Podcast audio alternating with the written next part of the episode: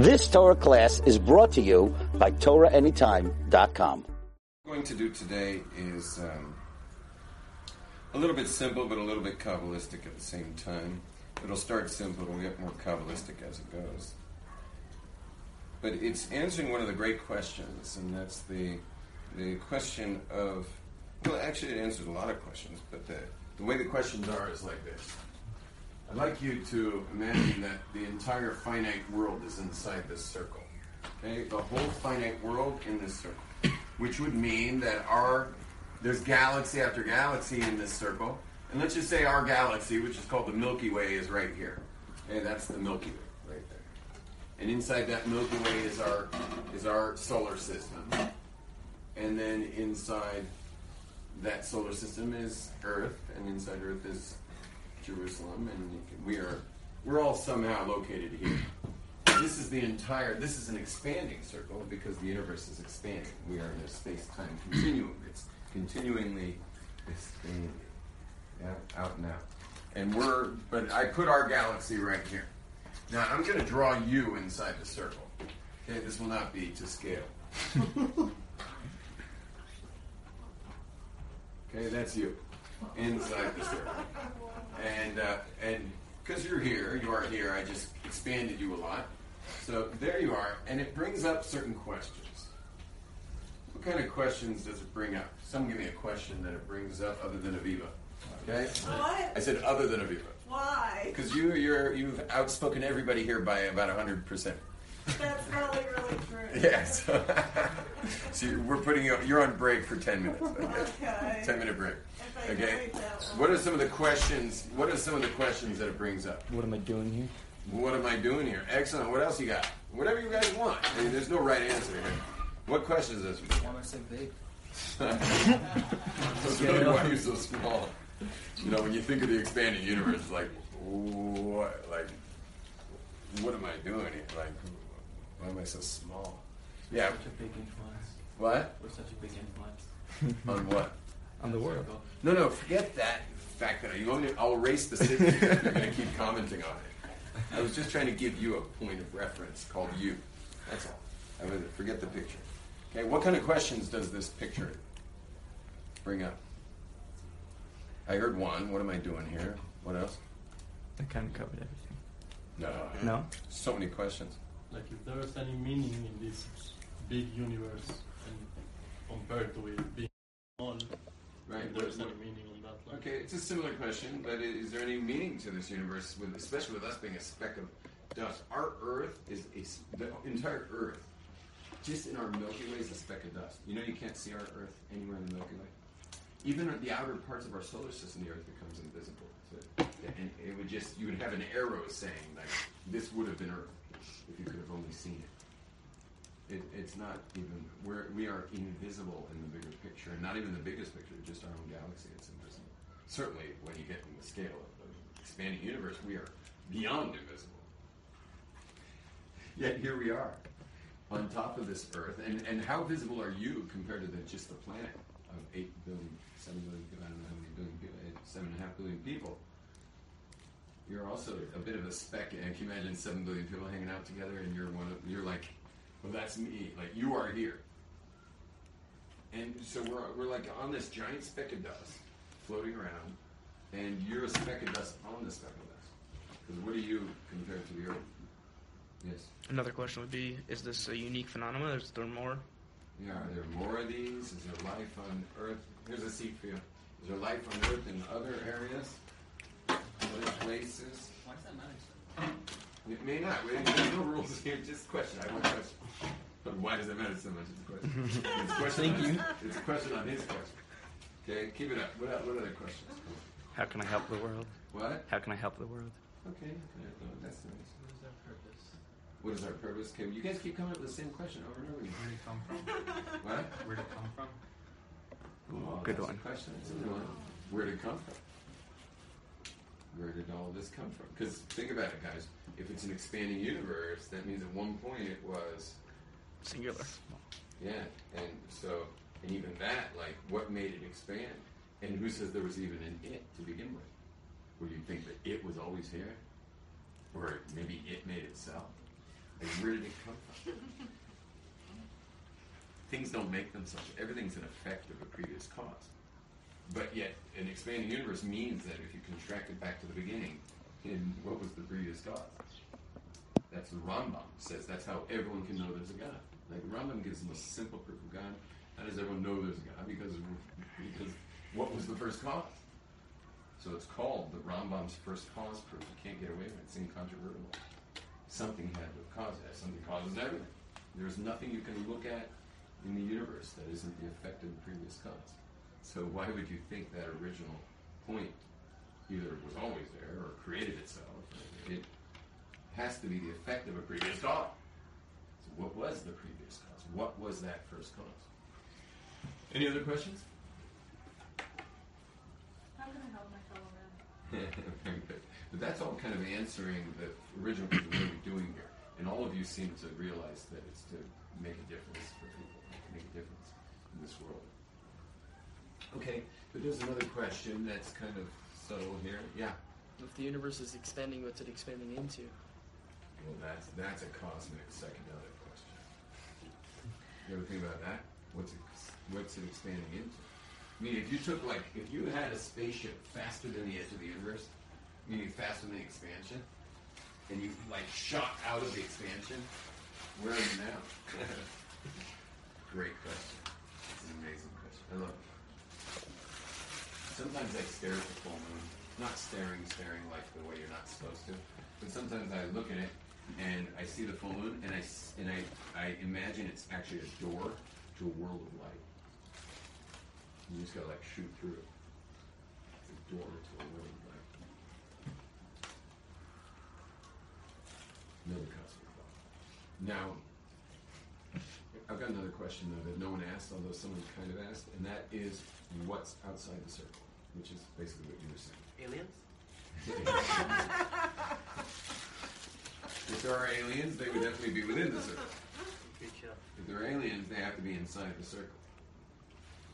Because they would be part of the universe. When they ask if there are aliens out there, like other life force, other life, life out there, they're talking about is there more life in the universe? They're not asking is there more life out of the universe. Even if there is a purpose to everything, why? Why what? Why is it there in the first place? That's a great question. When's, when's anything to do? Also a great question. Um, is that your bag making all that noise? Just dump it on the table. Like, meaning dump some of it. So we don't have to hear the snap, crackle, pop of your bag. no, really, just do it once. Get it, get the bag making its noise, and be done with it. Why? No, I want you to eat, man. I'm a Yiddish father. Like, S, S mein Kind, es. That's. Eat, my child, eat. So, anyway. I just don't want to hear crinkling plastic. It's like fingernails on a chalkboard. Yes. Oh, okay. I'm just curious, what, what are we asking questions He's you, and you're asking questions. What's outside of this place? Why does that? Or oh, that's the question. Sorry, I gave it away. What's outside of the circle? Why does that about? matter? What's the circle Well, I know what's in the circle. I'd like to know what's outside. That's first. What is that? How's that important to my growth? Knowing what's outside of my. You could ask anything about it. Yeah, there was no rules. What's the purpose of stuff on Earth? Like, I always wonder what's the purpose of like, you know, I mean, there's starving kids in like middle of Africa somewhere. Like, What's the purpose of that? You know, Yeah, like some island tribe in the middle of nowhere nobody knows about. there's some like starving polar bear that dies. Yeah, like what's the purpose of that?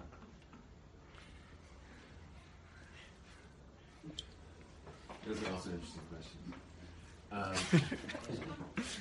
Did I say something wrong? anyway, no, you're doing great. you keep second guessing his question. Okay, so what I'd like to show you is just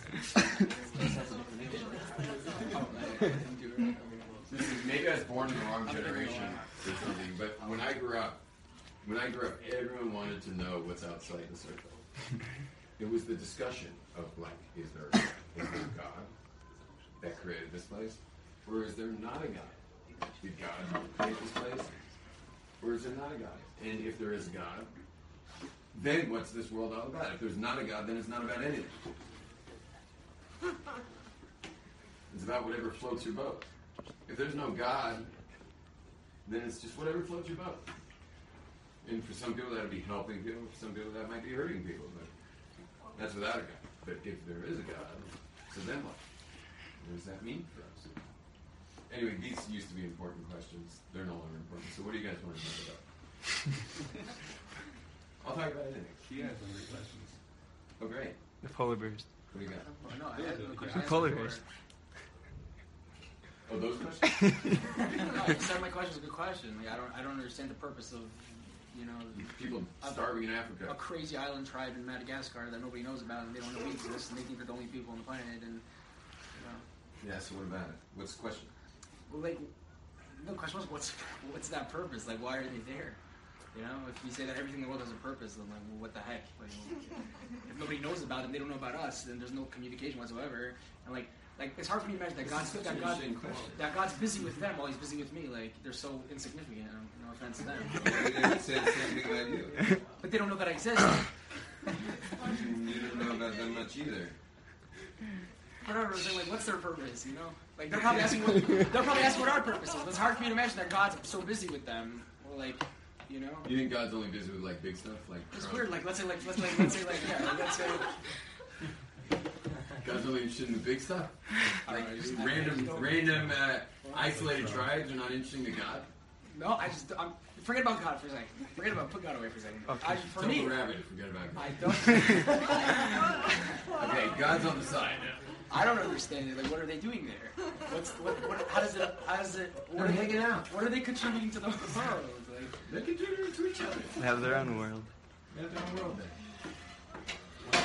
This is more of an examination of your own psychology at this point. Well, they don't like have a job or I've something? heard such a.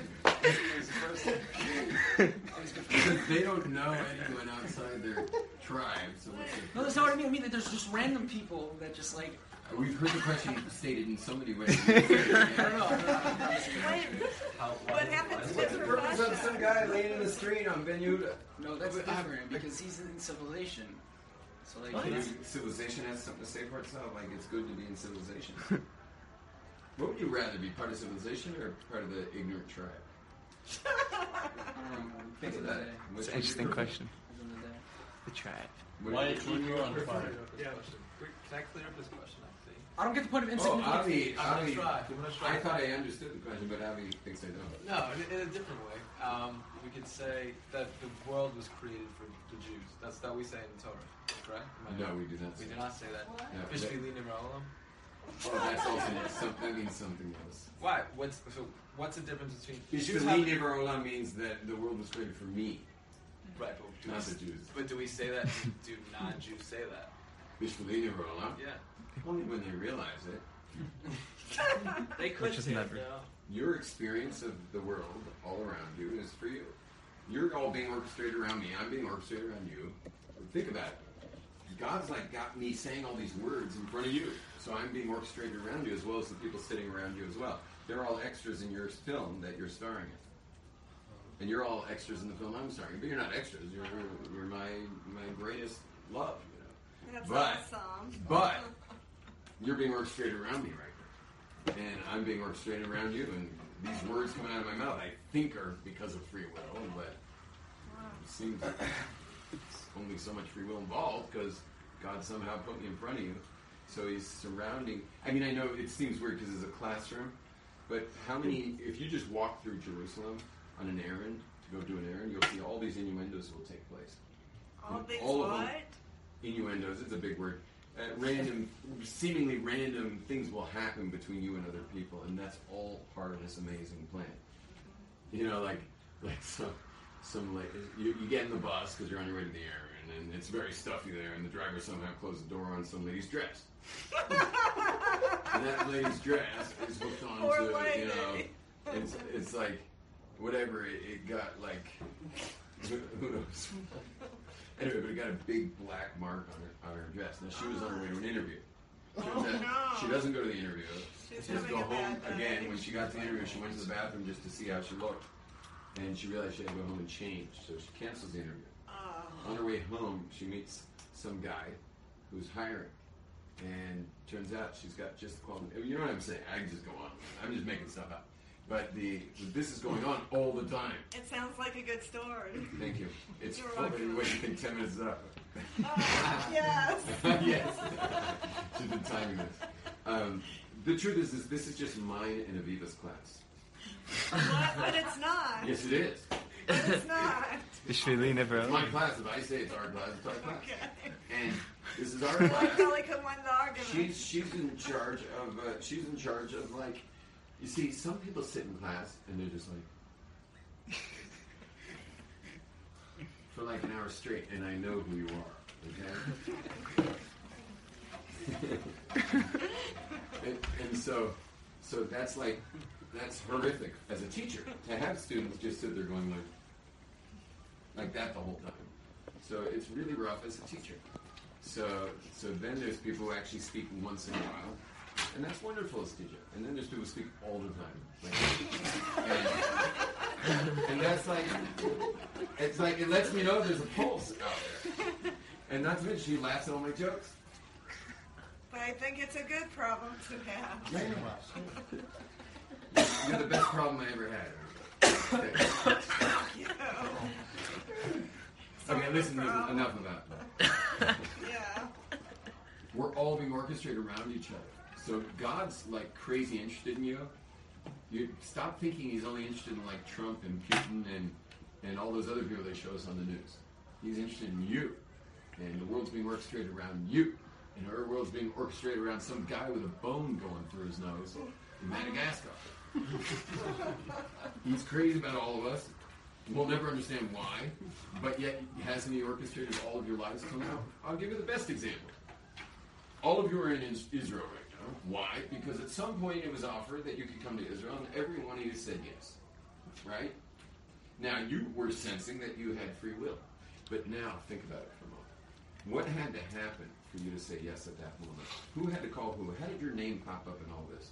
That you wound up being a, a, a uh, someone who was a candidate to be on such a trip. Um, how did your name get in that mix? Who had to go who? Who had to know who? What happened there? What happened next? All kinds of stuff's going on. And then at the end of all the orchestration, because in the end you were supposed to be here right now. You had to be here, not only here in Israel, but in this class right now. All of this had to be. It all had to be. And the way that what happened in the end was God let someone put the microphone in front of your face at the very last moment of the whole orchestration, and you said like this, you went, yes. Everybody clapped. And then, and then you were like, nothing like the power of choice. And God's upstairs is going like, duh. I orchestrated this. God's orchestrating everything. But every second, every second that unfolds is all part of the greater plan. Whether people are having a good time or they're having a bad time, it's all part of the greater plan. We don't understand God. See, we think, oh yeah, it was all part of God's plan when the good stuff happens. When the bad stuff happens, all of a sudden it's like God hates me. What are you talking about? Like as if you understand God. You know what you're doing? You're basically putting your definitions of what some what having a relationship with someone is on God. But God's an infinite being. God sees a much bigger picture. You've been around many, many times. You've been alive, meaning you've been reincarnated several times, multiple times. Which means there's all kinds of stuff you're going through in this life that are all part of a greater plan, including your sibling order and who your parents are and where you were born, and all this stuff is part of this incredible evolution called your personal story. And it's and we have and the cool thing is you have total free will. You have total free will. You could get up right now and start doing jumping jacks and push-ups and go yell out the window Shema Yisrael. You can stay, you can leave. you Really, you can mean do it? whatever you want. Yet all of this has been totally orchestrated. And it, it's an amazing thing. Total free will, yet total orchestration. Is your, uh, I have a spot for you right here, next to this dude. You're bench. Thank you. Here. Well, if I wasn't a rabbi, I would be a, a maître d' university. Really? I spend all my time seating here. Should have been one down in South Florida. Oh yeah. They got a place down there. Five hundred dollars. You have to see this guy just to get like a place there. Just get a good Uh, seat. Blue, blue stone. Actually, it's like world famous blue stone crab. Uh, Who's the biggest brother? Wait, we were talking about Green Right. So you came to tell us about Blue Stonecrest. You don't even know him. my brother's name. These classes are getting more random by the hour. Yeah. Yes, we're getting. By the day. So anyway, but he, the, guy, the maître D gets like 500 bucks. You gotta slip him. You gotta slip him just like to get like a reservation. Otherwise, it's like seven months in advance. I think we're off He's got a topic. tremendous business going. We'll get there soon.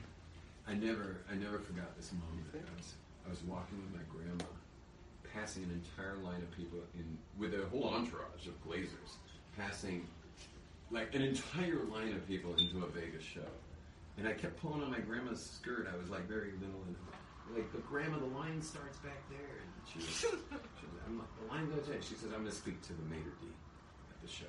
So I'm like, but grandma, the line's back there. She says to me, she, she looks at me, I'm like five years old, she looks at me and she says to me, every man has his price. Every man has his price. She was teaching me a great lesson in life, that there's no such thing as integrity. and I was so angry with that. And I, anytime I've seen someone get bribed for things like this, I, it's always like made my skin crawl. And, and two minutes later, we're in the front row of a show. She like handed this guy a wad of bills, all hundreds. And next thing I know, we're in the front row of a show. And I did not enjoy the show. And I, I just, I, I was raised, I was born, I wasn't raised, I was raised a capitalist, but I was born Marxist. And meaning I, I'm for the people, and I'm with the people. I believe in distribution of wealth and all this stuff that's, you know, anti-American. And the, not that I'm anti-American, I love America, it's just that, uh, it's just that I really think we could share on a much higher level. Yeah, but that's not working practice. What? Practicality. though. Practicality, you just got to look at a very observant community of Jews, and you see how it works in Oh, practice. like a kibbutz. We, or either a kibbutz or very observant Jews. So we take care of each other. We're always taking care of each other. And it's uh, poor people are our problem. The Torah says it's straight. The Midrash says the reason why some more is given to this one and less given to that one, so the guy with more gives to less. This is like nursery school. It's like nursery school. It's like the simplest thing in the world. The Midrash. I mean, it's almost embarrassing. The Midrash. think about think about this Midrash. I mean, it's embarrassing, like that we even need it. Some are given more. Some are given less. In order that the more keeps the less. Is this like some like major like complicated thing here? Yet every single society has people starving to death. So, so we, we just give and give and give. I'm telling you, you guys can just give and give and give. You give. If you have 20 shekels in your pocket, it's the last 20 shekels in your pocket.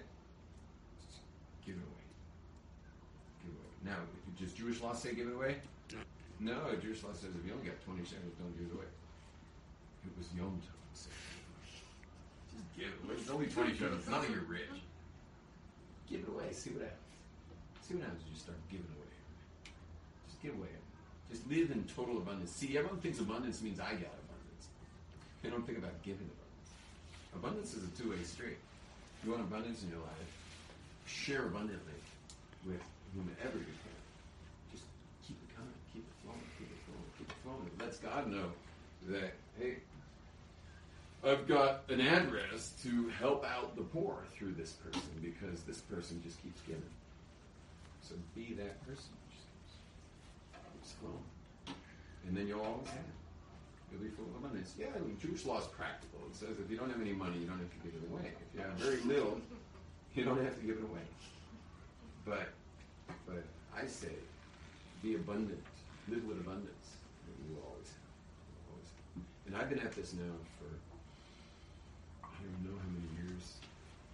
I've, I have had no plan.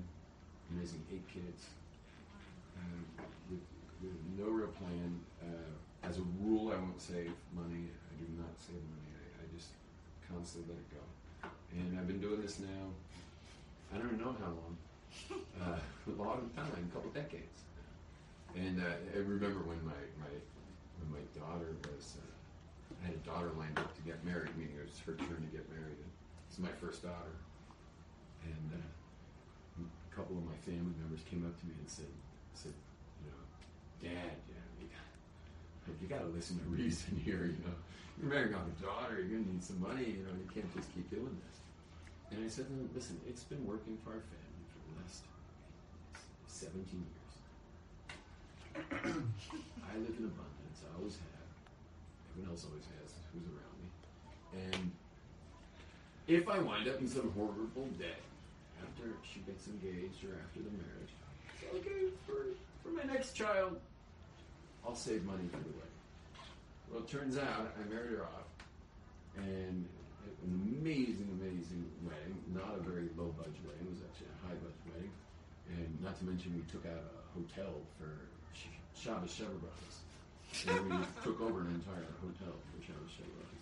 Now I didn't film most of the rooms. It was the the head of Bnei The, the uh, there's a um, the CEO of the city of Bnei Brak is my daughter married his son.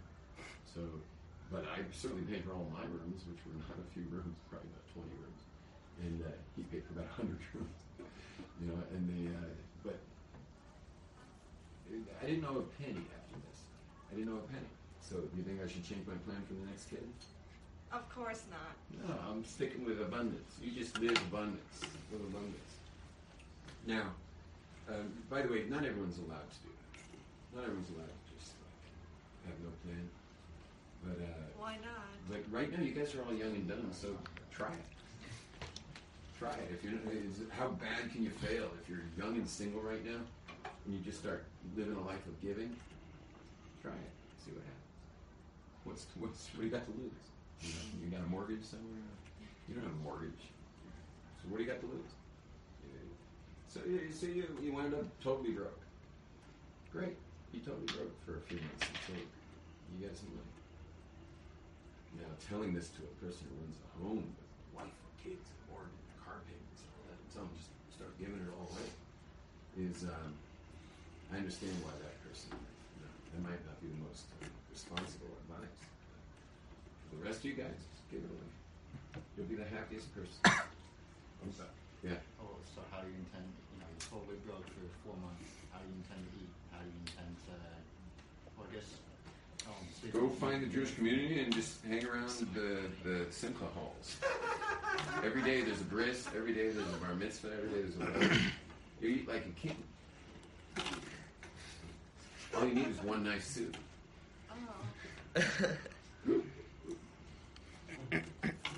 the famous joke that this guy's eating dinner at this event, and he says to he says to him, "So, you know, what do you know here? Like, Meaning, what's your connection? What's your connection to this simcha?" He says, "He says, I'm on the bride's side." And the guy says, "It's a bar mitzvah."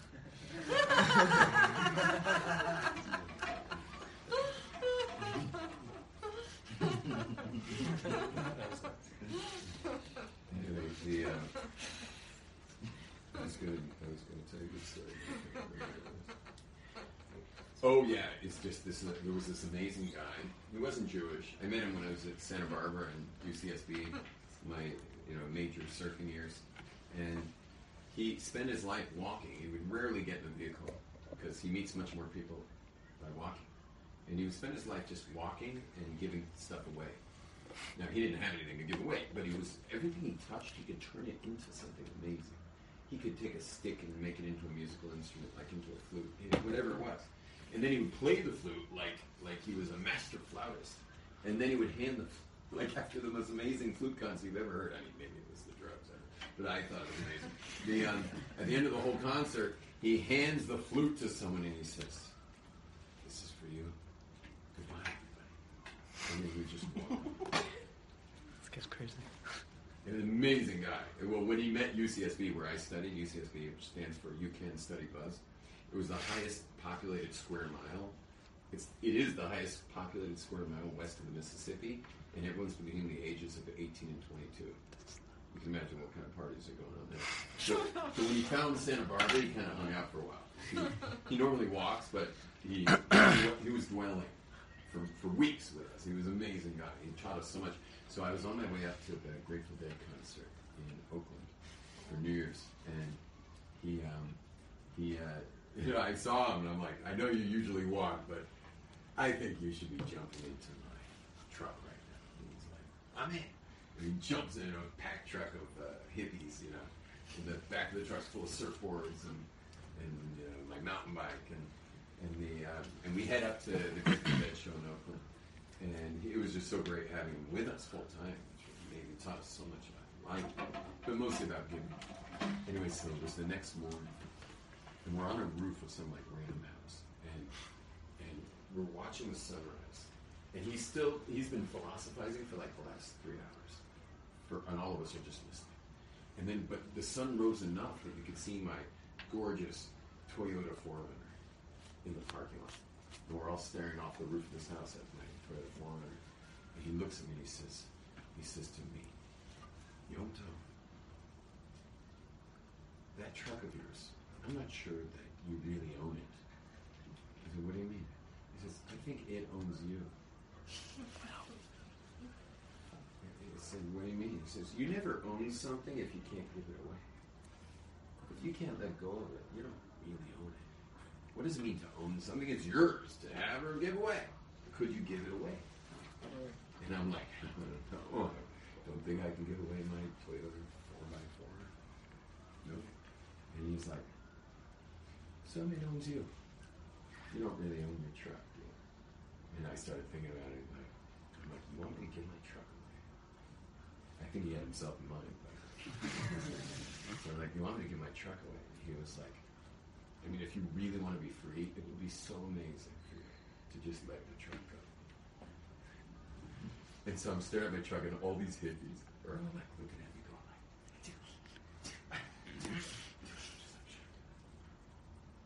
and then I finally think about like the, the thousands of miles I traveled just for surfing. That that truck is like the vehicle to get me out in the ocean to ride those waves, to trailheads to ride the mountains, and, and to get to everywhere I'm going and in my travels and journeys. And if I finally like at the end, I just go, no. And they're all like,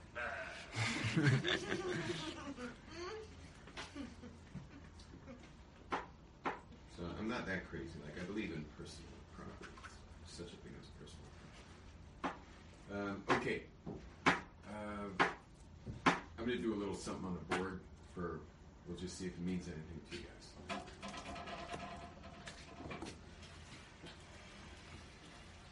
Throughout world history, maybe this is the way I'll say it. Throughout world history, humankind always wanted to know what's outside the circle. They just want to know what's out there. So the first person we'll deal with is the atheist. And the atheist believes there is nothing outside the circle. They say something that's kind of crazy. It doesn't make any logical sense, but they say this. They say, if I don't, if I never saw it, why would I believe it? You know that? If I never saw it, why would I believe it? I never met God. Why am I believing in something I have no evidence for? So I never met it. Why would I believe it? Now, there's a much more honest perspective, and this is the agnostic. The agnostic says that I don't know. This is much more logical, and that is that I don't know. Maybe there is, maybe there isn't. So that means I'm not going to live as if there is in case there isn't. I'm not going to live as if there is in case there ain't. Yeah, it's kind of a dilemma for the agnostic. Like, how do I, I, I, I don't want to live too crazy in case there is, and I don't want to live too holy in case there isn't. It's much more logical. The atheist is just crazy. I mean, you can learn faith from an atheist because they're basically believing there's nothing there. It Doesn't make any logical sense to do that because there may be something. So the agnostics is really agnostic is really the only logical one between these two, and but they're also stuck because they're on the fence. Like they, they don't want to be too crazy in case there is a gun. They don't want to be too holy in case there isn't. And this doesn't work at all for Judaism. Have you ever noticed that you'll never meet an agnostic Jew who keeps the commandments? You ever notice that? There's no such thing as agnostic Jews. You ever thought about that? There's no agnostic Jews who actually keep everything. Why is that? Why is that? I mean, you'll meet a ton of agnostic Jews. I'd say there's more agnostic Jews by far than any other kind of Jew. Except they don't keep the mitzvahs. They might keep some mitzvahs when it's comfortable. they might try to hedge their bets with "Thou shalt not kill" or something. You know, they're certainly not hedging their bets with uh, Shabbos. I mean, they may be kiddush, but you know, God would rather do without their kiddush and you know, get rid of the kiddush and stop getting in your car. You know, and making combustion with your engine. So, so you'll never meet an agnostic who keeps the Torah. You ever thought about that? You all thought about that before? How come agnostics don't keep Torah? Who can answer that question? Why don't agnostics keep Torah? There's too many little things to do. Where do you draw the line on what's meaning? If an agnostic doesn't want to be too crazy in case there's a God, meaning they don't want to do too many things wrong, and they also don't want to be too holy in case there isn't. Where do you draw the line in the commandments? And there's 613 commandments. They, those break down into 55,000 laws. So which are which ones you choose to do and which ones you choose not to? How do, how do you how do you skin that cat? Like what, what are you supposed to do? Should you keep Shabbos? What do you think? An agnostic Jew should keep Shabbos? He's going to miss out on like rock concerts in case there's a God. And if there wasn't, what an idiot. Depends to what side he's living. No, we're saying like right in the middle. You know, pure agnostic. You couldn't walk there. Like, What? I mean, Walk to the concert? Well, I mean, there's something like so like keeping a fence around the Torah, like uh, the Jew. Like technically, you can have cheese on a hamburger as long as the cheese isn't cooked, right? But say you can't have cheese. You could, we could create a whole new like way of being Jewish for agnostic. They do the thing, though, right? No, it's just called. There's basar bechalav, that's cooked, and there's basar im halal, that's with meat with milk.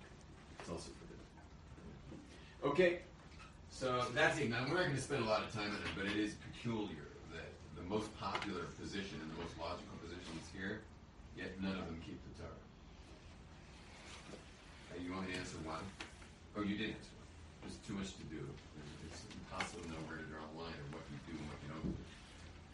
Now, the next one. I'm going to skip the idolater.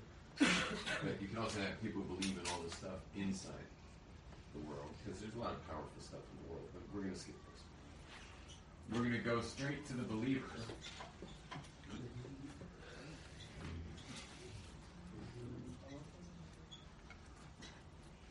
This is the believer, and the believer believes there's actually something outside the circle.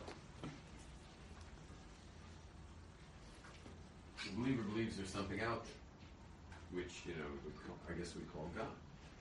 The believer believes there's something outside the circle. Ah, I just remembered. Was today Thursday? Yes. Yes. We, we raise money for a family for Shabbat. One family eats Shabbat based on this class. So if after the class everyone could give something to Yaakov Zev. Unfortunately, we have all young people today. I always love it when I on Thursday I see some Why, guy. unfortunately?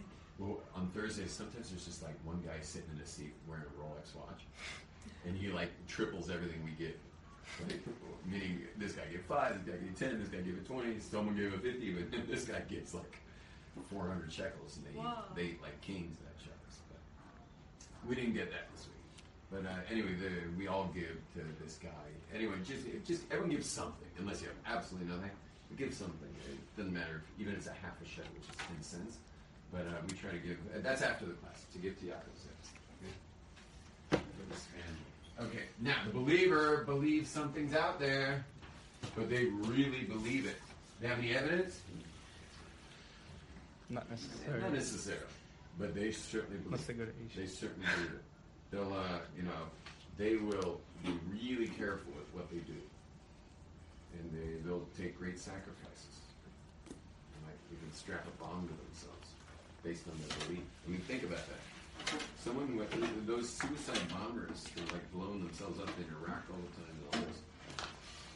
Other countries out there, they uh, those guys are doing this with zero evidence.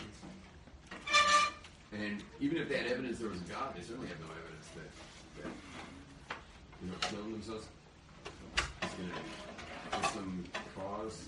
I don't even know what, why they do it. Is it like Shiite versus uh, What's the other one called? Sunni. Sunni. Is this like a Shiite Sunni thing? Why they blow themselves up, or is it a political thing? Does anyone even know? With ISIS, it's uh, ISIS. Uh, they're, they're they're Shiites, I think. Pretty sure. I think it's a depression thing.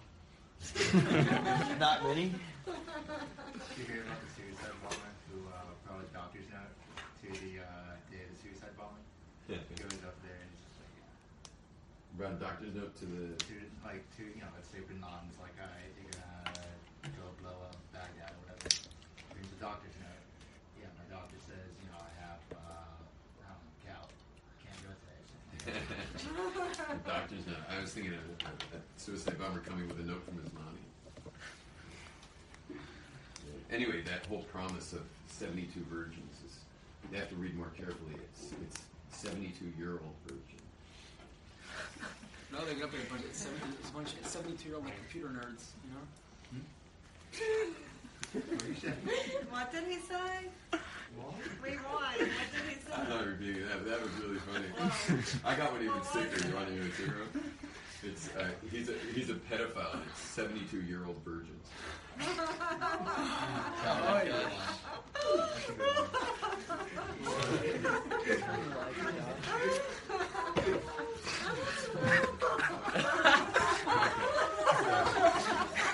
You got a lot of likes for that.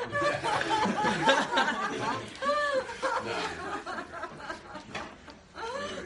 anyone even watching in the morning? We had eight, nine, five, seven. Morning. Maybe we shouldn't post this one. It's hard to know in this room because we're live, so we don't even think about the camera. Um, please comment whether I shouldn't post this as soon as possible. You keep getting more likes.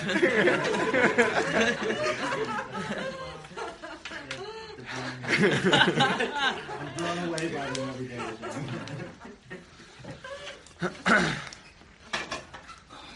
Radical Islamists are really blowing people away.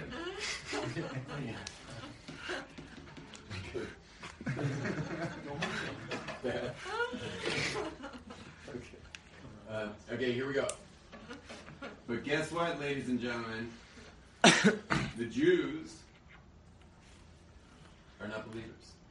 The Rambam does not permit us to just believe. That's not that he even permits. He says if you want to fulfill the commandment of the Ten Commandments, the top of the Ten, ten Commandments, hit the top ten list. If you want to fulfill the first of the Ten Commandments, it's not about believing, but you gotta what? No. You gotta know. As believers, this is knowers. Believers is not Munpshuta. You gotta know. No, you can't just believe. Rambam says Gentiles can fulfill the seven Noahide laws. The first one is to believe in God. That's okay. Whereas the Jews have to know. I don't know why he says that. I mean, that's kind of rough. And uh, to make that we have to know, or we're going to get upstairs like having totally believed and find out we don't even get the reward for the first commandment. But you got to know, according to Rambam, you got to know. Ramban says it's okay to believe, but the Rambam says you got to know. Maybe it's from the Hebrew, anochi. Anyway, you got to know, and so Jews are knowers. And, and but when it, can I explain why it makes total sense? Because when you believe in something, so that's cool as long as it's comfortable. But but if it if it's not comfortable, you've got to kind of know. Let me give you an example. Let's say you're studying for finals and you've been studying and cramming and like you're so exhausted, you're like you're living on NoDoz and Vivarin and Starbucks and anything you can do to keep yourself awake to study. And all you daydream about is getting to the campus rabbi's house for Shabbos dinner. You just want to get to the campus rabbi's house for Shabbos dinner and like be done because you're not going to keep going. You're not going to do it on Shabbos, so you, you want to just get to. You get to the rabbi, amazing Shabbos, you drink the wine, you drink the beer, you drink the vodka, and and then you get to your home and you find out that you forgot to turn your bedroom light off. You forgot to turn your bedroom light off. You are so sleep deprived. And you can't sleep with the light on. And so, if you're a believer, what's going to happen with light? It's magically gonna turn off. If you're a knower, what are you going to do? If you know for sure, 100% there's a God. Yeah, so you either you deal with it. You know, you, you'll do something. Uh, maybe you'll wear a sleeping mask, or you'll sleep at a friend's house, or you'll go in the living room when the lights are off, or or, or you'll call your Gentile neighbor and just say like, "It's really bright in there." Um, the, you'll figure something out. But if you're a knower, you're not going to mess with it. But it's even further that God asks too much of us to just believe. If you have a belief system, so you got to have a very small ask. You can't ask for a lot. And the more you ask for it, you're going to have to enforce.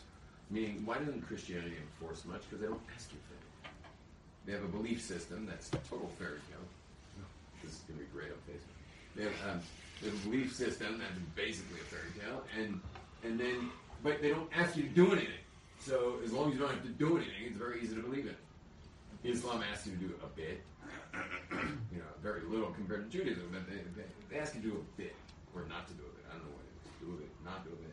It's more refrain from certain things, but very few. But there you see they have to enforce it.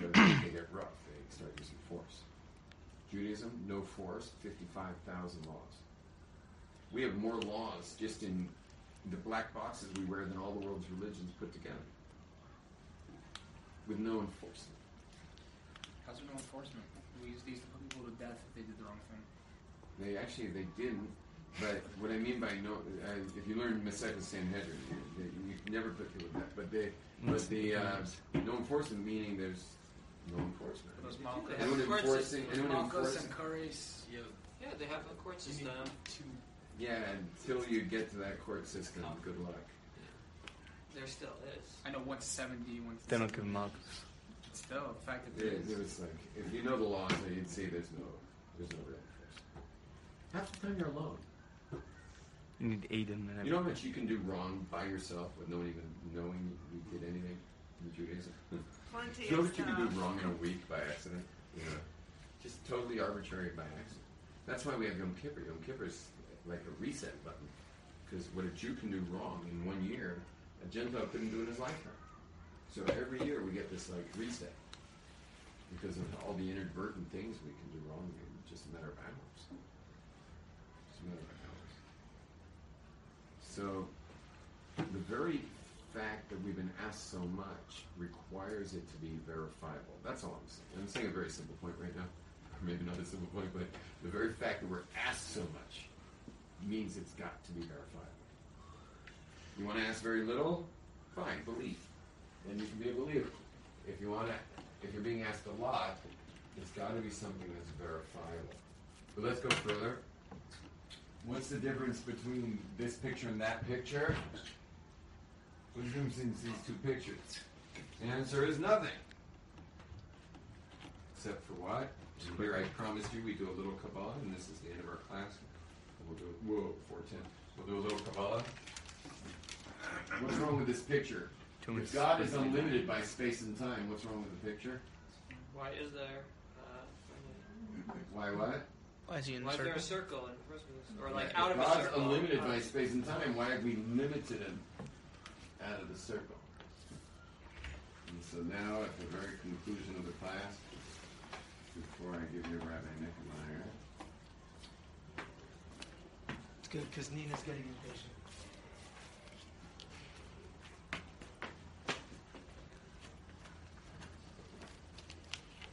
Judaism is not just what's called softcore monotheism. Softcore monotheism is the belief in one God. Okay, softcore monotheism is the belief that there's a God. There's one God. Hardcore monotheism is the belief that God is one. He's an infinite being, therefore he's not only surrounding space but God is also filling space. And so though we're in here in the middle somehow, all there really is is God in the end. Hashem, that which surrounds space. Hu Elohim, that's which fills space. This is why we have two words for every bracha. Baruch Hashem, surrounding. Elokeinu, filling.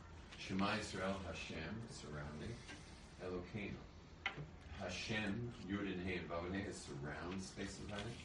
Elohim is what fills space and. And so, when they've been trying to figure out what's out there, it turns out it's not a question of what's out there. It's actually a question of not only what's out there, but what's what in here. Okay, everyone. Please hand money to Yaakov Zev for his family. You've just experienced another Torah class brought to you by TorahAnytime.com.